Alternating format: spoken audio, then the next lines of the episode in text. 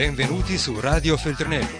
Dal libro al computer, dalla pagina al tuo iPod. Scritture in volo, idee in volo. Oggi per te. Hernan Diaz, intervistato da alcune book blogger, presenta Trust, un romanzo Feltrinelli. Abbiamo appunto il piacere di avere qua un grandissimo scrittore americano uh, con il suo nuovo romanzo molto atteso. Si tratta di Trust, è un romanzo che potremmo definire sulla ricchezza, sul denaro, eh, sul controllo, sulla narrativa, ma eh, lascio la parola a, all'autore che abbiamo qui la fortuna di avere con la sua traduttrice Ad, Ad Arduini. Grazie. So, uh, the book is called Trust, and of course, it's a word that has many meanings. Uh, Ada, who has done a wonderful job translating the book, and I talked a lot about all those meanings. Sì, il, il titolo Trust è una parola che in inglese ha molti significati e ne abbiamo discusso a lungo. Uh, the, the main meanings that interest me about this word are uh, the financial meaning, uh, which is a trust is almost like a monopoly Quindi eh, il, il, significato che a me interessava era quello economico, eh, quindi un trust è una specie di monopolio. But also, also trust as confidence. Ma anche il, l'altro significato della parola trust che è fiducia. Fiducia. Um, so the, the book is a little bit an exploration of uh, money and finance capital. Eh, quindi questo libro ehm, eh, consiste in una indagine sul capitale e il denaro. And it's, and it's strange because in the United States, of course, money and, and capital are these almost mystical forces. And yet, at the same time, there really aren't, there barely are any novels that deal with capital directly. Quindi negli Stati Uniti eh, il denaro ha una qualità quasi mitica, eh, ha una forza quasi mitica, ma ci sono pochissimi romanzi che in realtà parlano proprio di questo tema. You have a, you have a lot of books that deal with the, the symptoms of, of wealth and affluence and the eccentricities of the rich and the, and the wretchedness of the poor.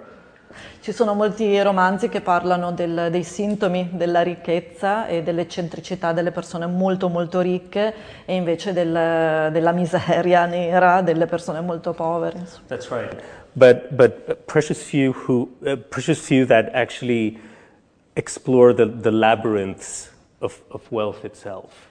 Ce ne sono molto pochi che esplorano il labirinto della ricchezza. Mm. So, so this absence was a big mystery to me. And once I started looking into it, uh, I was very interested in the narratives that wealth constructs around itself. Uh, quindi per me questo vuoto era molto interessante. Quando ho cominciato a studiarlo um, mi ha molto interessato il vuoto. Narratives that, la, la, narrativa che circonda yeah. questo vuoto. Uh, and, and how, how reality becomes almost a commodity, something that you can buy. E la maniera in cui la realtà diventa una merce, qualcosa che puoi comprare. Yeah. And there was a very obvious absence from all of these narratives. There were no women, zero. E l'assenza più clamorosa è che in tutti questi romanzi mancavano le donne. None. It's, it's all narratives of big men and women are either wives or secretaries or victims only. Quindi i protagonisti di queste storie di ricchezza erano uomini, eh, le donne figuravano solo come mogli, segretarie o vittime. That, that was it. So um, when, I, when I, I knew I wanted to write about all these different things, but, but how? Um, it couldn't be a book that had only one direct point of view because wealth is made of so many mediations. Allora, eh, sapevo che volevo occuparmi di questo, scrivere di questo, eh, però non sapevo come. Quindi avrei potuto scegliere una, di prendere una sola direzione, eh, perché il denaro consiste in una serie di mediazioni. So I came up with the following structure, and with this I will end this introduction. Um, Eh, eh, sorry, eh, quindi ho ideato questa struttura e con questo finirò l'introduzione. Yeah, sorry. Sorry if it's too long, but it's hard to. Okay. So um, when, you, when you open the book, the first thing you see is a table of contents. Mm-hmm. Quindi all'apertura del libro aprite la, mm, la copertina e la prima cosa che si vede è un indice. And the first thing you read is a novel, a whole novel inside the novel. Okay. la prima cosa che vi capiterà di leggere è un romanzo dentro il romanzo. Once you finish, and it's, it's a novel about an, one of the wealthiest men in the United States and his relationship with his wife. Questo romanzo parla, eh, racconta la storia dell'uomo più ricco, uno degli uomini più ricchi degli Stati Uniti e del suo rapporto con la moglie. Uh, it has a fairly tragic ending. It ends. It's a, it's a full novel. The next book is a memoir. Ok, quindi questo libro finirà con un, c'è una fine tragica, però è un libro completo. Invece il secondo libro che incontrerete è un memoir. Very, very soon you start realizing that there are parallels between the memoir, which is the real world, and the novel, and that the memoir is a response to that novel. Quindi presto vi renderete conto che il memoir eh, che ci sono dei paralleli tra il memoir e il romanzo, il primo romanzo che avete letto e eh, vi accorgerete che il memoir racconta eh, la realtà di quello che invece il, il romanzo ha romanzato. This, this memoir is unfinished and it's followed by a second memoir where we learn what the real relationship between these two books is. Quindi questo memoir è un'opera incompleta ed è a sua volta seguito da un altro memoir che chiarisce la relazione tra questi due libri. I can't, I can't tell you more. I can't tell you more. And the fourth and last book within the book is a document that is, that is found in the process of writing this last memoir that makes all these four different documents come together. Quindi l'ultimo eh, è un documento che viene ritrovato e che dà, dà una completezza a, a, tutte, a, tutti questi elementi.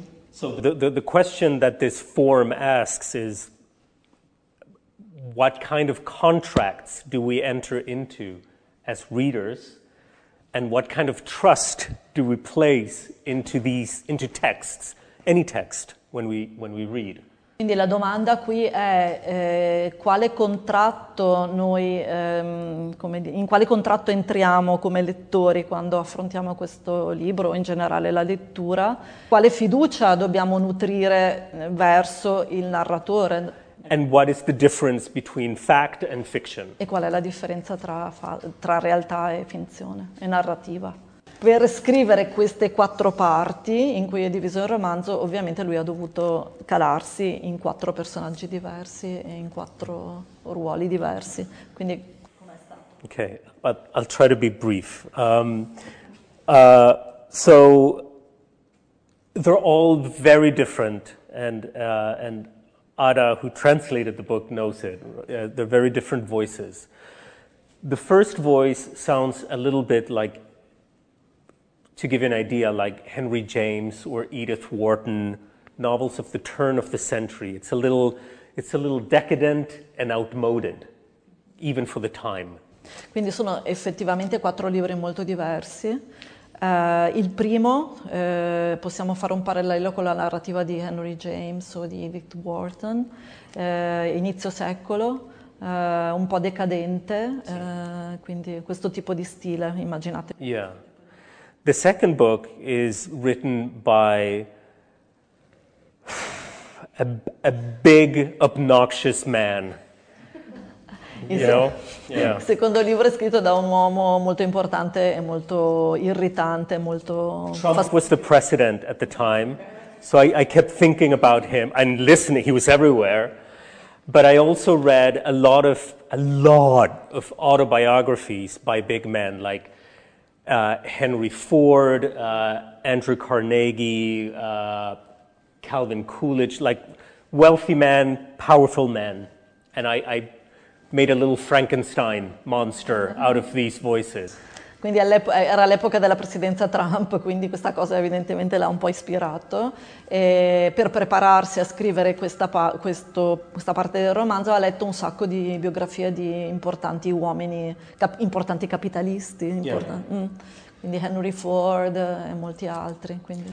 And then the, the third part, uh, I was very inspired by what in America was called new journalism between the 60s and the 80s. and especially people like Joan Didion and, and Lillian Ross.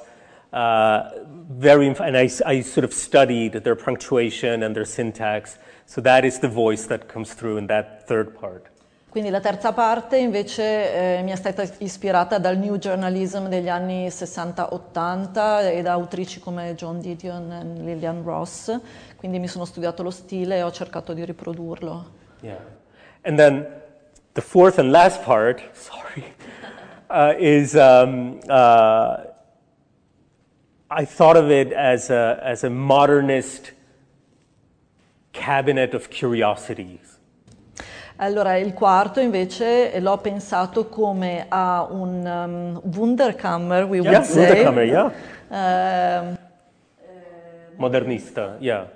So it's like Wittgenstein and Virginia Woolf. Yeah. Quindi tutti questi riferimenti. Yeah. And then, I, and then I wrote style guides for each part.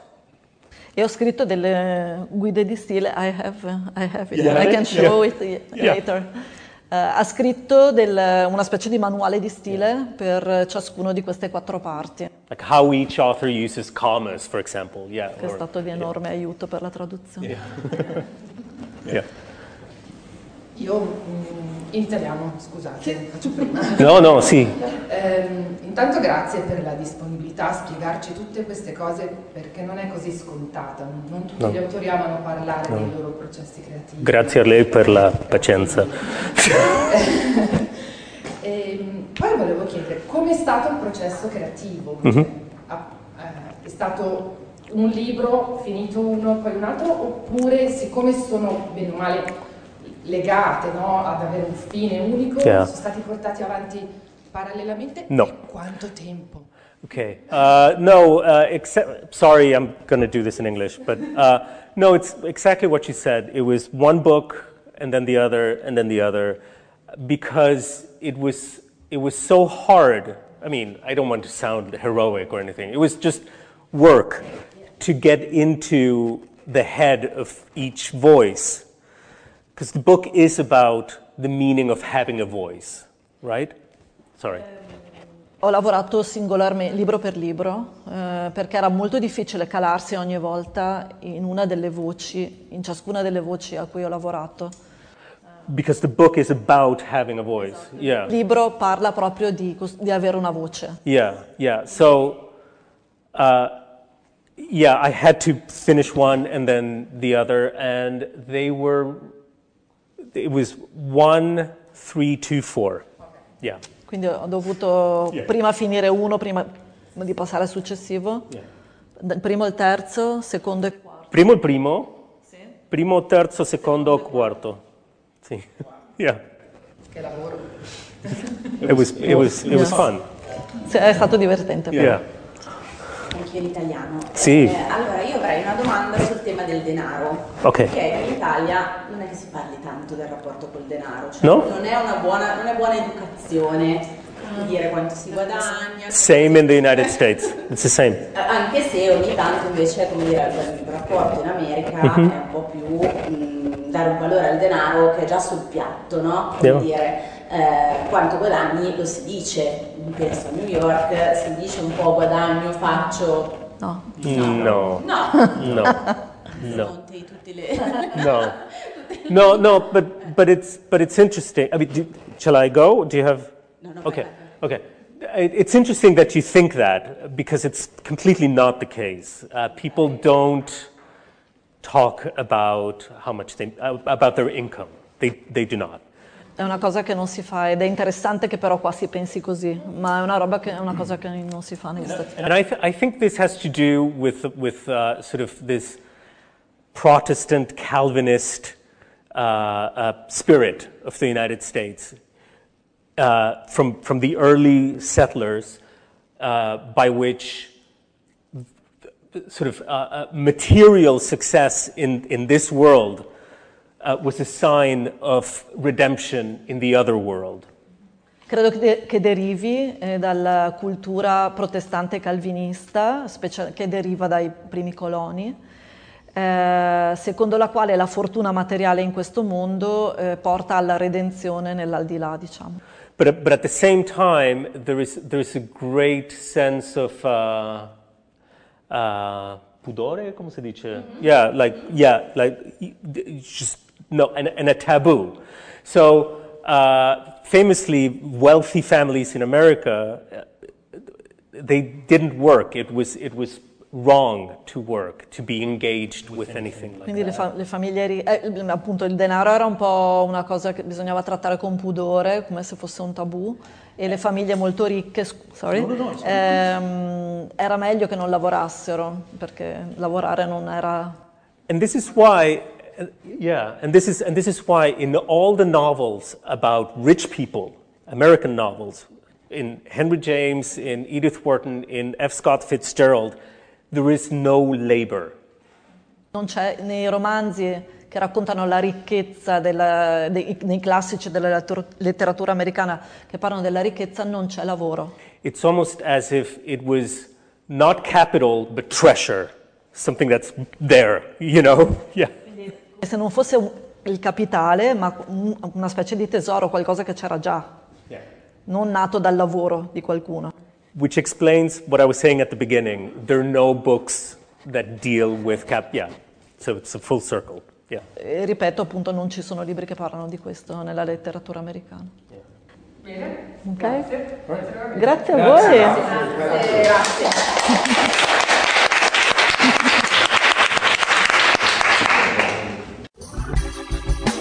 Radio Feltrinelli. Tieni la mente sveglia, non smettere di leggere. Resta collegato a questo podcast